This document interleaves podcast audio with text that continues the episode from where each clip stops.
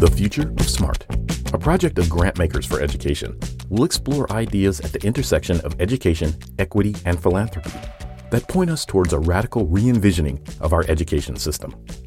We'll hear from those working at the edge of what's possible and explore what it means to support transformative change for young people and their communities.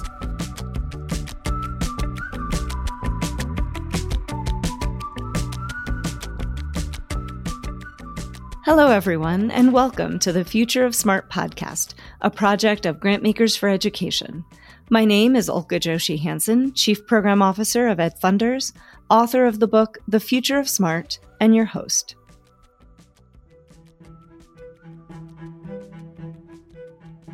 The Ed Funders team returned from our annual conference, energized and excited. The conference engaged the most diverse group of participants ever our members and their partners organized powerful sessions that took on issues of equity, race, inequality, and the systemic barriers that confront young people and families head on. We collectively built a 20,000 piece mosaic depicting the faces of the young people we all seek to serve. And we got to interview many of our attendees at EdFunders Live about their personal learning journeys and their greatest hopes for the future of education. Our final plenary conversations focused on the idea of igniting hope as we look ahead to the future. Both were such great conversations, we wanted to make sure folks had a chance to hear the insights that were shared. Today's episode is taken straight from our first live plenary panel in Austin, Texas on October 22nd. Our guests were Pam Cantor, founder and senior science advisor for Turnaround for Children, Bob Hughes, Director of K 12 Education at the Bill and Melinda Gates Foundation, and Jim Shelton, Chief Investment and Impact Officer at Blue Meridian Partners. All three of our panelists agreed that we sit at a moment when our aspirations for education and young people need to be aligned with many of the ideas we've discussed with past guests on the future of SMART this season. We need to be intentional about building learning environments and contexts that reflect the developmental needs of young people we have to honor the critical need for young people to have a sense of belonging and identity. And we need to align around broader definitions of success in both academics and life. Luckily, parents, communities, young people, employers, and civic leaders are all calling for our public education system to serve them in new ways. The moment is ripe for funders and their partners to work together to make this more human centered system a reality. It's really exciting to see everyone here. It's been wonderful to see the hallways and the rooms this week just kind of alive with conversations. Um, you know, on Monday, our team had a conversation about the Zen part of a conference. You plan and you anticipate and you change and you plan and then you let it go um, because it's not ours anymore. Um, hundreds of other people come, right? You are members, your partners, the hotel staff, seen and unseen. We all come together to co-create um, an experience, which is exactly what we've done. And so, first, I want to say thank you for co-creating a few wonderful days of fellowship and learning, um, both literally and figuratively. My name is Ulcca Joshi Hansen. I'm Chief Program Officer at Grantmakers for Education. And this conference um, has been in my mind and part of how I spent my days and nights for the last year. Um, so, literally and figuratively, we've co created. If you haven't done it already, outside the doors is a huge mural mosaic project. Um, it was the mural was designed by young people um, around the theme of this year's conference, and over the last couple of days, hundreds of you came and put together 10,000 tiles to make the mosaic. So please do check that out. Um, there were typewriter rodeo poets that brought some of us to tears um, with poems that they co constructed with us. Um, dozens of you came and stopped by the Ed Funders Live podcast studio that we had to share your thoughts about meaningful learning in your own lives and what that means for how we think about education. And then there's the learning that we've created together during learning sessions. So I've been talking to a lot of people who've reflected that this room and the hallways of this year's conference feel like they better reflect the diversity um, of our students, the nation, um, and our communities. And I've appreciated the really powerful, vulnerable conversations that folks have been willing to engage in um, about racial justice, about privilege, about power, and how all of these intersect with educational philanthropy. So we began on Monday with two pre-conference sessions. Um, one was on the purpose of education and directions for educational philanthropy. The other was our fellowship for equity, empowerment, and storytelling. And we had amazing fellows that opened Tuesday morning, um, sharing their authentic and vulnerable pieces with us. And I think that session and the conversation that we had there set the tone um, for the next couple of days and the conversations that have followed. So on Tuesday, Trabian Shorters reminded us how important it is for us to begin our work uh, pushing back on a scarcity mindset that dominates our culture, right? This tendency that we all have to begin with the deficits of community, the deficits of children and youth. And he invited us to begin by recognizing everyone has aspirations for themselves and their children, and they have capacities that they bring to the table. And so we need to frame conversations about solutions around those assets. And then we heard from young leaders um, and educators here in the Austin region who are doing really powerful work in the face of conflict and the politicizing of education and learning. And they articulated the challenges really uh, powerfully, but I walked away inspired because it's obvious that they carry a lot of hope um, and purpose into the work that they do. And then yesterday's lunch plenary zoomed us out a bit with Brian Stryker, uh, providing a bit more context for us to consider in this moment in America. There's a lot of uncertainty about leadership, political leadership, educational leadership at the local and state levels. There are real challenges um, around toxic conflict, or as Amanda Ripley calls it, high conflict. And I've been thinking about her observation yesterday that we too often frame conversations in artificial binaries that ignore the complexities um, of being human, of being in true community, of what it means to craft solutions. I've been reflecting about how I've done that in my own work and life and how we can get better, how I can get better at holding space, right, in different ways for diverse perspectives as we work to create an equitable and just system. And that brings us to today and our final plenary um, that's going to focus all us in on the theme of this year's conference, which is igniting hope, as we try and align around a shared vision of what education can be and enable for young people in America. So it's a real honor and privilege today to kick off with our first plenary conversation with three amazing leaders in our field. Um, Bob Hughes is Director of K 12 Education at the Bill and Melinda Gates Foundation. Dr. Pamela Cantor is founder and science, senior science advisor at Turnaround for Children and a thought leader on human potential, the science of learning and development, and educational equity. And then um, Jim Shelton, Chief Investment and Impact Officer at Blue Meridian Partners. So please join me in welcoming them.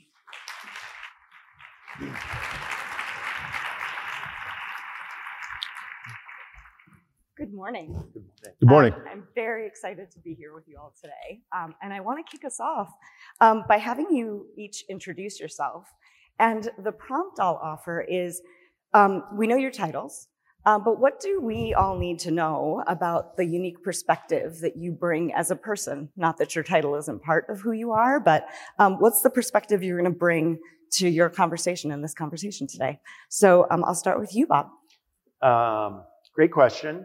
Uh, I think one thing that people don't know about me is um, kind of my early career working with community organizers and how much that imprinted on me the importance of thinking about equity, working with communities, working with parents in both the technical aspects of education, but also the political aspects of education. I was talking to some friends here earlier today about back in the day in District 27 in New York, uh, which, if you don't know it, is Bensonhurst and Far Rockaway. And, you know, it wasn't long ago, 1993, that they finally had an African American woman as superintendent. And when she got there, she actually, um, on her first day of work, somebody scratched an obscenity in the front of her car. And what she ended up doing, and we ended up, I was at a place called Advocates for Children at that point. What we ended up doing was supporting her and working with her to kind of rethink the board and how she operated. But the guts of that woman was extraordinary and remains an inspiration. She drove her car around with that obscenity for three weeks.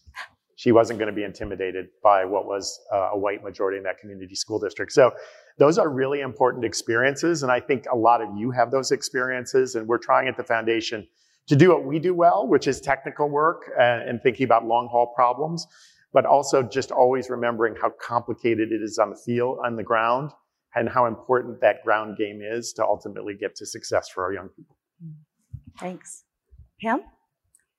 Well, I think most people know that I was uh, a practicing doctor for many years and working a lot with children. My specialty was children who had been exposed to trauma.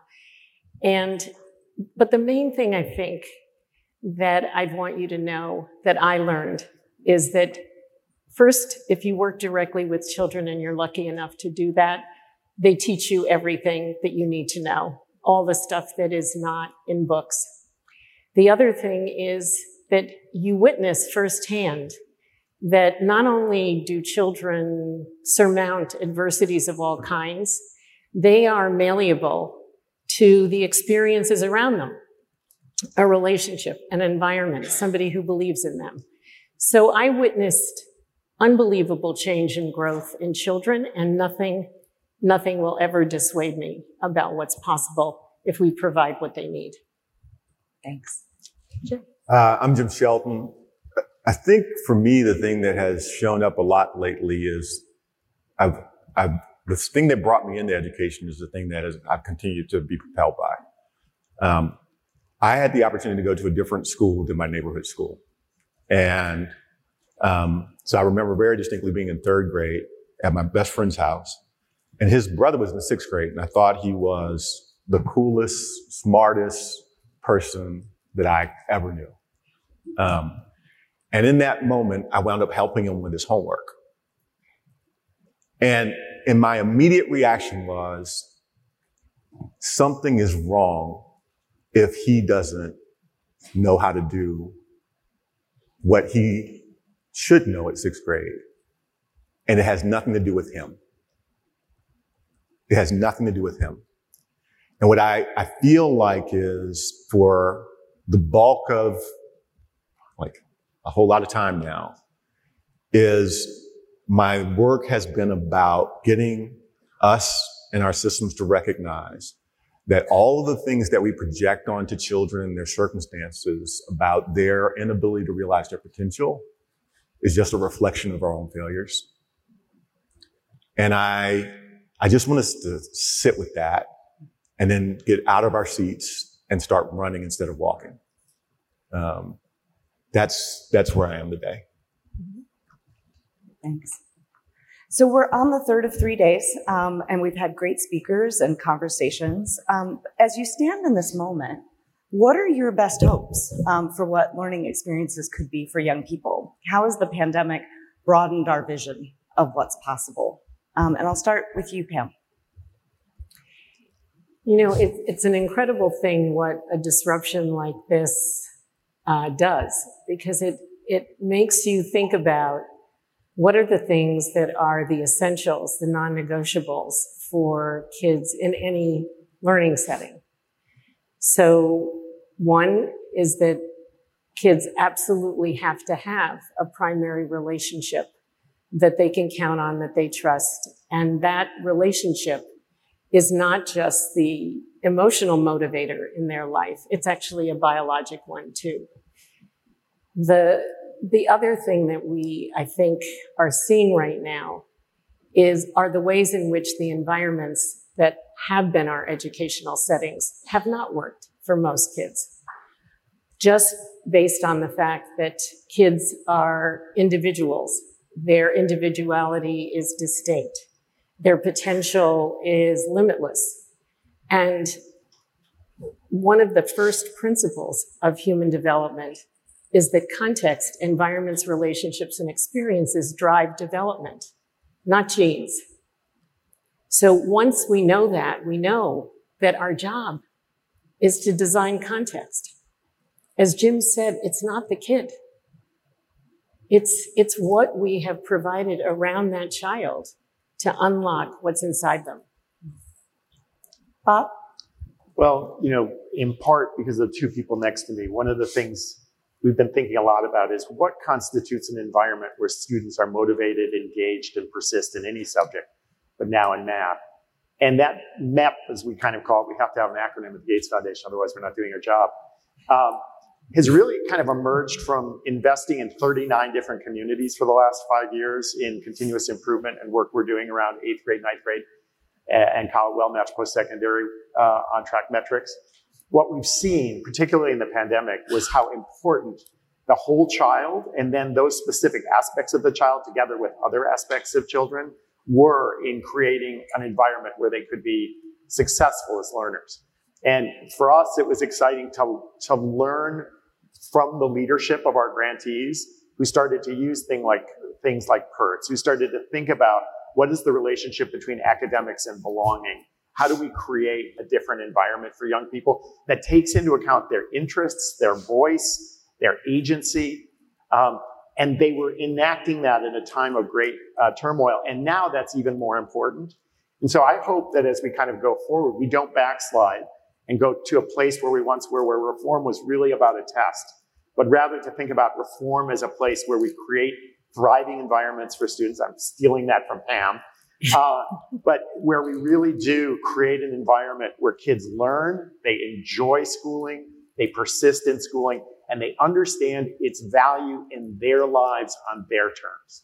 Because if we can't do that, public education isn't going to make it. And there's enough understanding of that amongst parents and communities that that is increasingly going to be a demand. So I, I, think it's important to remember that when we say like what we just went through, we got to remember that there were three crises that we faced as a country. There was the COVID, there's the racial reckoning, and it's the economic impact of it all.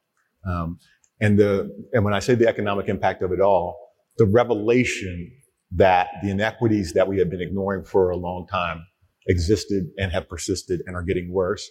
And they're not only getting worse. And sorry, you guys who have not been exposed to me um, will know that I am not Mr. Sunshine in the morning. Um, so, but this is real, right? The, the reality is that what we have is a revelation of the inequity in a way that we have been unwilling to face. We've been unwilling to face the fact that um, the upward mobility in this country has been declining from a better chance, a chance of doing better than your parents of 90% if you were born in the 1940s to just 50-50 if you were born in the 1980s, right? That's for everybody. That's not just for black and brown kids. And for black and brown kids, we know what that looks like. So we have revealed a whole set of things through the pandemics that have forced a, a realization of the several things.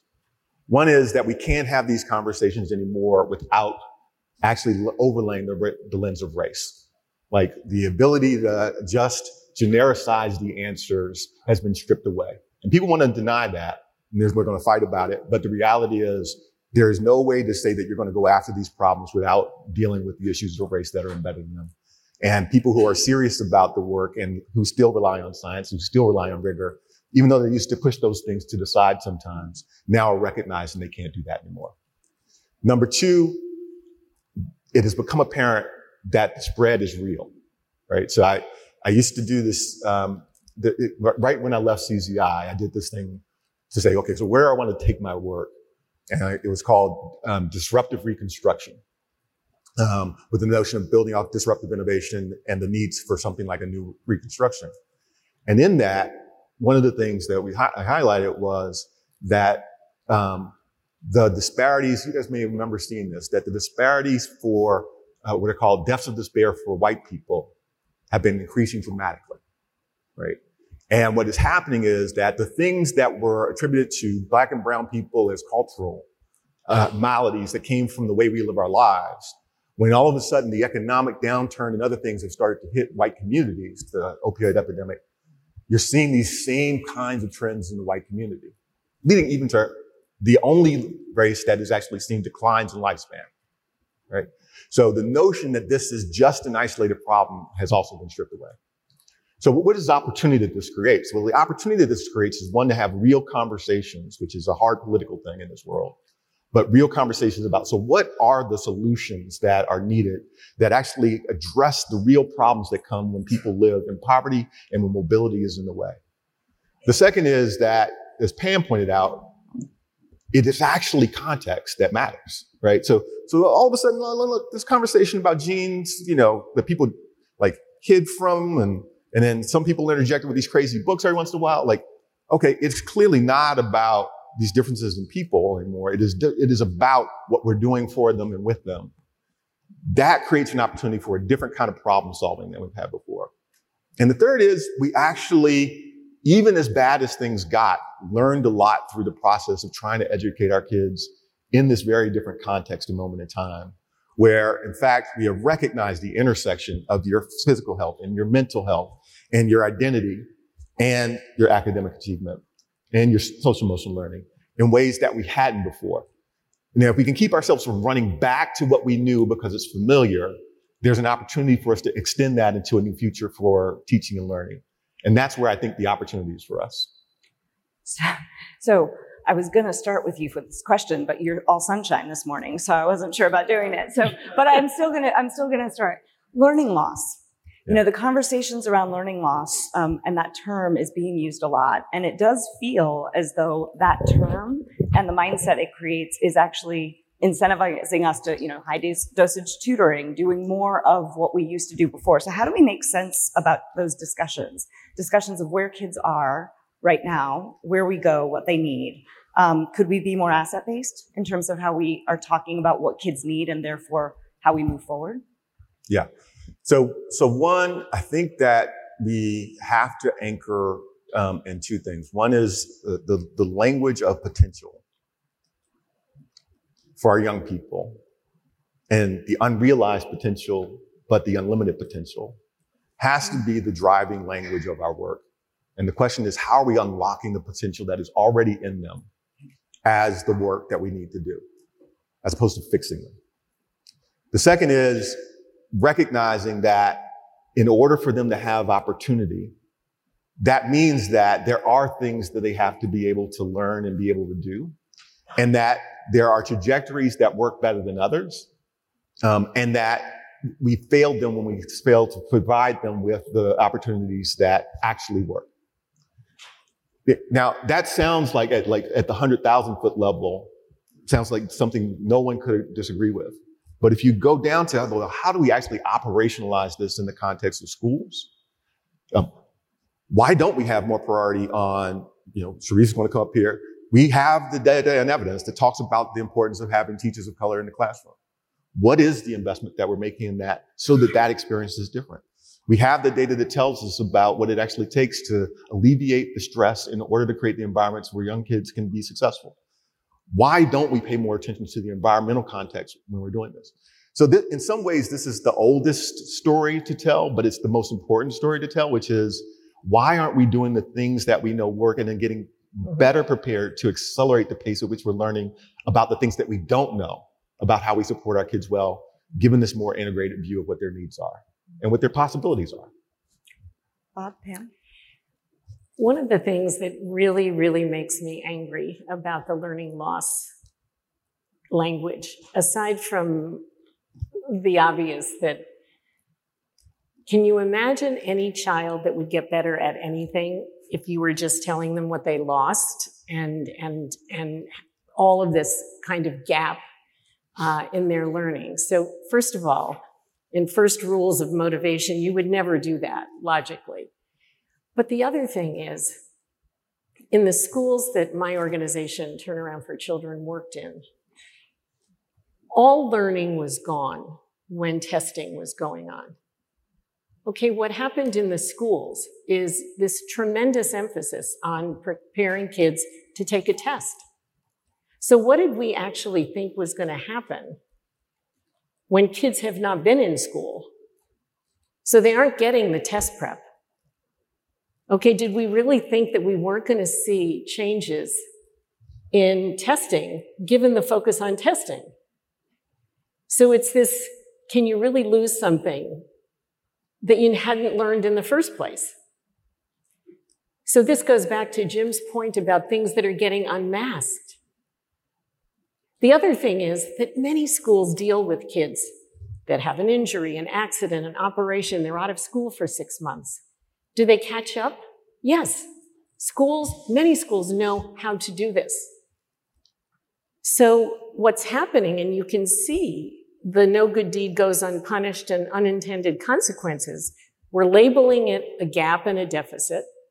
There's this huge focus on so-called high dose tutoring, not the holistic picture that Jim just painted. And what do we think is going to be happening with those tutors? Okay, they're going to be getting ready to take a test. And then that test may show that the scores in fact got up, so went up. So did more learning happen? This is the thing that, that really, really troubles me about how we're naming the problem and how that then drives a narrow solution and a wrong one, in my view. Yeah, let's let's dwell on the unmasking for a moment because I think that's really important to acknowledge. Has there been learning loss? Yes. Has there always been learning loss for some students? Absolutely. The system is structured in ways that fundamentally don't work for young people and frankly don't work for the adults who work for them either. And if we wanted to create a set of experiences that would alienate young people from math or alienate them from learning, we've done a really good job of that. Um, and so the learning loss question can be one where we take high dosage tutoring and try to optimize against an existing system that is not working for too many students and too many adults. Or we can start to think about the transformation of models, new ideas that are necessary to create an enriched learning environment for every student. I mean, there are challenges that go well beyond the education system. Jim talked about the concentration of poverty. We've always had an enormous concentration of poverty. And have we created tools and systems that enable young people in those circumstances to thrive? Or do we just take what's worked for some and impose it on others and then blame them, not recognizing their assets, their motivation, and what the community brings to the table in the education process? It's, we have an invitation, I think, at this moment for much greater transformation, much greater creativity in thinking about how schools both function as schools and intersect with broader social systems that are supposed to lift all people up, that are supposed to create economic mobility, and as important as economic mobility, deep citizenship and empathy towards one another. And we aren't building those systems right now. And that's my biggest fear that the gravitational pull of habit together with structures that are in place will just push really well-meaning people back to what they know rather than creating environments where they can explore something new and think about the transformation that the pandemic highlights we need to undertake. A transformation based on economics, a transformation based on racial segregation, a transformation uh, based on what we actually ask young people to learn and do, and whether that's really relevant and empowering in their lives, and frankly, lifting it up, whether it's relevant and empowering for our society. So I, I hope, you know, but I fear that people who've worked so hard the last three years, who are so exhausted by trying to kind of rebuild schools, aren't going to have that energy to kind of reimagine based on what we know and what has been unmasked. So I think that's a collective challenge for all of us. We need to bring energy to the people who are going to help create that system. And that's, that's got to be a fundamental goal for all of us. So, Bob, um, I hear there was some news from Gates this week. I mean, I'm not, um, but uh, I, I want to. You, you alluded to this, so I want to follow up. So, Temple Grandin has a new book out um, called Visual Thinking, um, and there's an article in the Atlantic called Against Algebra. So, that saying that makes this seem more pointed than it is, which it isn't. But she talks about how algebra. She uses algebra as an example of how you know schools have kind of um, been very single-minded, very kind of in their in how we think about math. That's nothing like the math that people use in the real world. Um, and she quotes Paul Lockhart, who uh, wrote Mathematician's Lament, who wrote, "If I had to design a mechanism for the express purpose of destroying a child's natural curiosity and love of pattern making, I simply wouldn't have the imagination to come up with the kind of senseless, soul crushing ideas that constitute contemporary mathematics education. Um, and we had a great conversation during a deep dive panel to, um, on math about the need to modernize how we think about math today and what all kids need, as well as ensure equity to allow students in. So as you think about um, the new strategy in math that Gates has just unveiled, how are you going to be thinking about balancing the legitimate need for high standards and, you know, making sure all kids have the basics with the reality that young people are unique and their pathways are unique. You know, maybe we should rethink that and do literacy instead, given those quotes. um, look, I think the Grandin book really underscores a couple of things that I think are really important and that I am super excited about in the strategy. I can't underscore all the reasons why I think it's helpful for us to go deeper in this subject, for the foundation to go deeper, but for all of you to continue to do what you're doing, and then for us to partner and think in different ways together. Um, math is unique. It has a right answer. It has a learning progression in how we learn and master concepts, but some of that learning progression and some of those concepts are very old. You know, the math pathways that we see in, in middle school and high school were announced at the end of the 19th century. That's been there for a long time. And the math we see in schools typically is derived from about 1935, 1937. So there's a lot we can do to think about math and still be true to math as a really important skill in the vocational world. So in the Granite Book, what I love about it is there is a right answer in math. We're committed to enable kids to have the procedural and conceptual skills to get to the right answer. Let's be clear. But there are multiple paths that you can use to get to the top of that mountain and get that answer.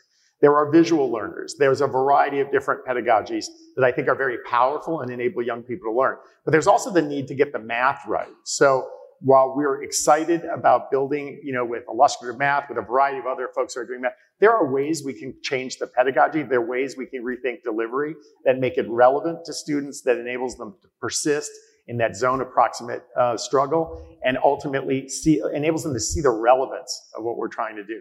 If we were just focused on the procedural aspects of math, I would be very disappointed with our strategy and what we were proposing to do. What we're trying to think about is how do you build the fluency in early level math, to build the conceptual knowledge in mid level math, to apply it to different disciplines and opportunities as students age and progress in their skills and fluidity. And so we're you know going to be focusing i'll just do the quick wrap and happy to talk to anybody uh, afterwards We've got a couple of big buckets that we're going to be focusing on for 10 years. Um, one is just really getting the tools right, right? When you talk to teachers, they're overwhelmingly disappointed with commercial curriculum and the way it plays out. They're spending enormous amounts of personal time modifying that curriculum to meet the needs of the students in front of them. We need to do better in the tools and materials we give to teachers. And I think there are glimmers of digital tools that enable students to gain a deeper sense of relevance and equip teachers to be much more active and proactive in the classroom against what they do. To Pam's point, be a, a, a meaningful adult in that student's life. So we're not, we're, we're going to be looking at technology, but we, I just really want to underscore how important teaching and teachers are to this overall vision of what we think a good math classroom looks like. Second thing we're going to be doing is really building the professional capacity and learning of teachers with the tools we're working in and investing in and really talk to them about what that may look like and how we modify it. Again, teachers overwhelmingly report that the typical, in a typical district professional development session, they want to kind of take number two pencils, and just go, ah, it's unbearable. I've sat through many of them back in the day when I used to walk schools. We can do better in equipping teachers to be curious, giving teachers the skills necessary to be successful. Third thing we're going to really be thinking about is math pathways um, really thinking hard about what are the progressions and pathways, both in the early years and then later in high school. And finally, one of the things I'm really excited about is we've reserved 10% of our budget to start to think about innovation. What should math look like 15 years out? Where is the world going? What do we need to do pedagogically to think about a different kind of math experience for students? And what we're tentatively thinking, and you know, if you agree with anything I've said, don't email me. Uh, but if you disagree, I want to hear immediately from you as quickly as possible so we can make some new mistakes. But uh, we're really interested in thinking about unscheduled time, summer schools, electives. How do we use that time to really go, you know, beyond assessment, as Pam was talking about, to really think about new ways of creating pedagogic opportunities for teachers and the students themselves? A school I love is Beam. It's a summer program in New York. You go there, it's focused on kids of color. They start in sixth grade, they go through 12th grade, it's pandemonium, but those kids are becoming expert in math and they are loving every single minute they're in the program. We can create that across the country with staff because I think they have that aspiration too. So we need to build up. I am done with preaching. Happy to give you more information later.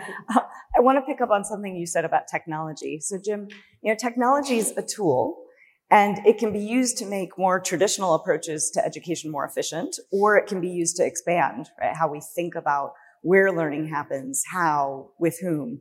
What do you see as some of the most, com- like a compelling example of where technology is being integrated into learning um, environments and experiences? And where would you push folks who are investing in ed tech um, to dream bigger or differently?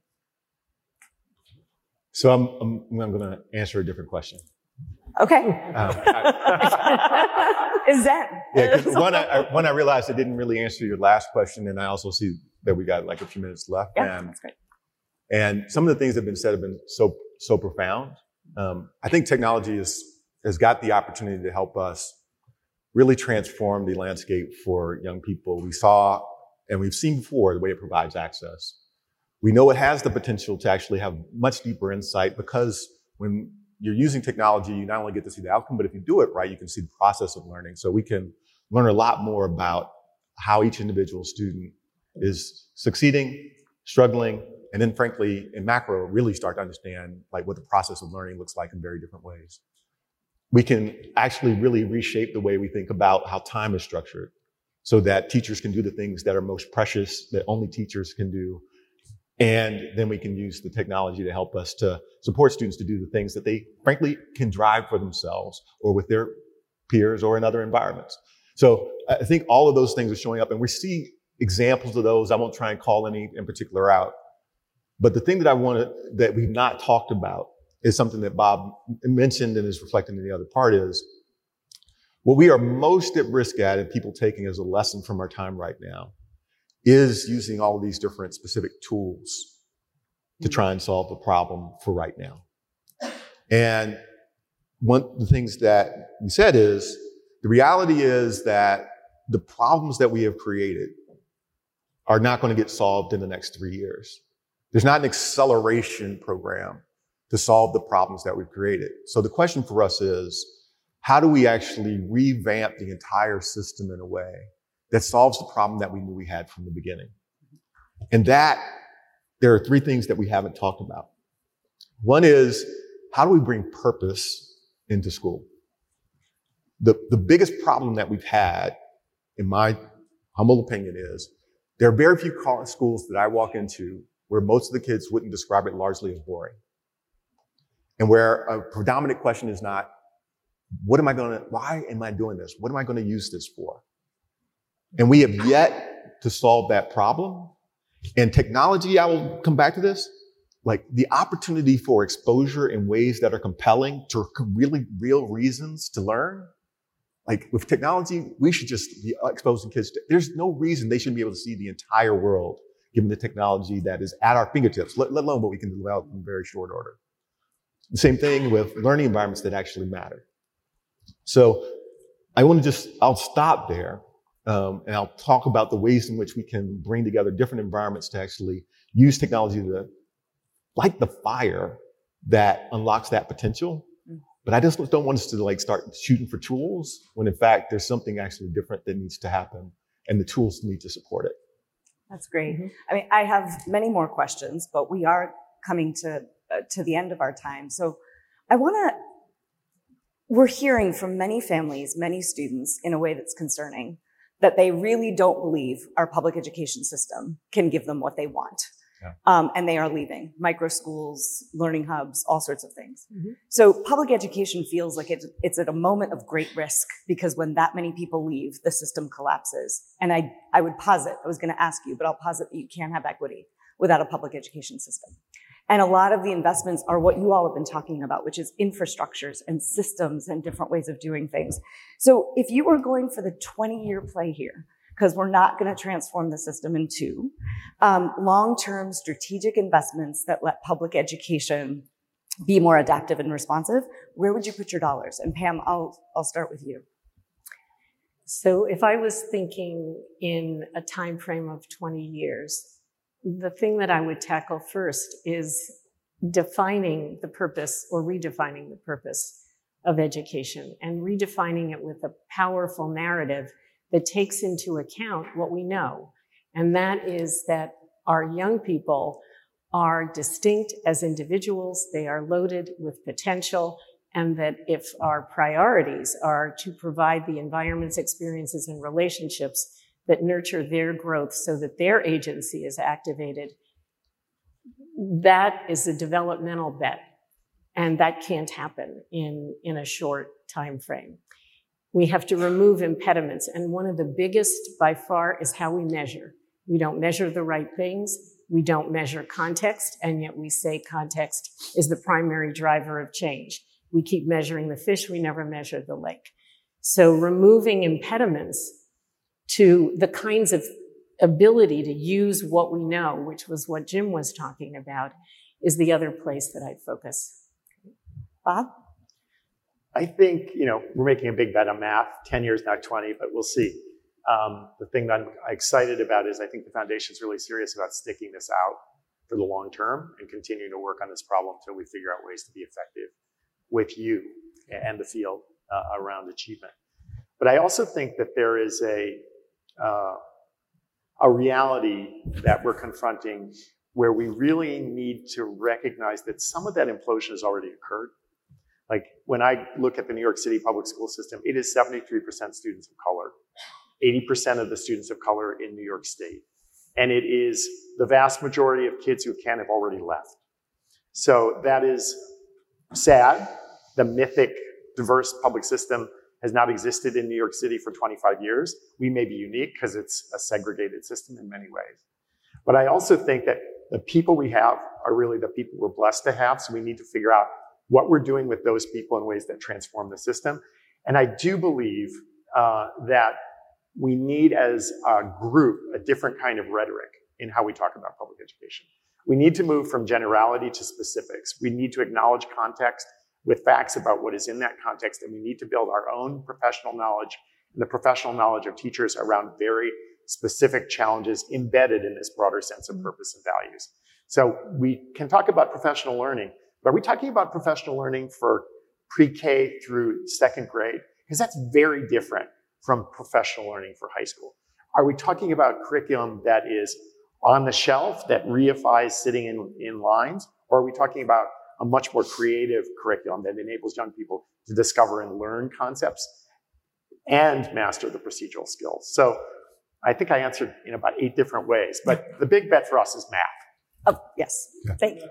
Jim, I'm going to give you the final word on this. Sure. So, I mean, uh, we talked about a lot of these things already, but I, you know, the good news for me is I, I tried, but I failed at this big bet. One, we talked about needing to better define what it means to actually unlock the full potential of a young person and re- recognize the linkages between their mental health, their physical health, their identity, their social emotional health, uh, uh, uh development, and their academic and uh, other cognitive skills. And, and, and then, as Pam said, be able to link that to measures of how that plays out in different contexts so you can support their growth and development. Not evaluative, growth and development. The second is we don't actually have the infrastructure to actually do that research and learning. And the way you do that is a connection between the researchers and the practitioners in real environments where you actually have the instrumentation to be able to see what's happening in context at scale. And then, def- and then from that large amount of insight, then actually start to figure out what works for whom and what context we've, we've consistently struggled with. But finally, that's another thing that technology can allow us to do. We can see things at a scale that we never could see before. Still recognizing it's still about the interactions at that individual human level. And then the third thing becomes, well, then how do you translate that all into the tools, the resources, the strategies that lots of people can do so you can actually take this to scale and make it broadly accessible to everyone? And recognize that the connections between what we consider our learning systems, our school systems, education systems, higher ed systems, and training systems, and the workforce need to be linked to our other systems so that they don't have to bear the full burden. And so how do you create the tools and resources that our educators, as we call them, need? But also, how do you actually create the plugins, if you will, from the health system, the mental health system, the employment systems, so that the um, work of school becomes very different and can leverage lots of other resources. That's my 20 year bet. And I think, you know, one thing I'm hearing what all of you said is this is so big. It is beyond the capabilities of one foundation, one funder. And so as a network of grant makers, what does that mean? Right, for us as we leave here, think about kind of how we move forward. So, thank you all so much for your time and your insights. Please join me in giving them a round of applause.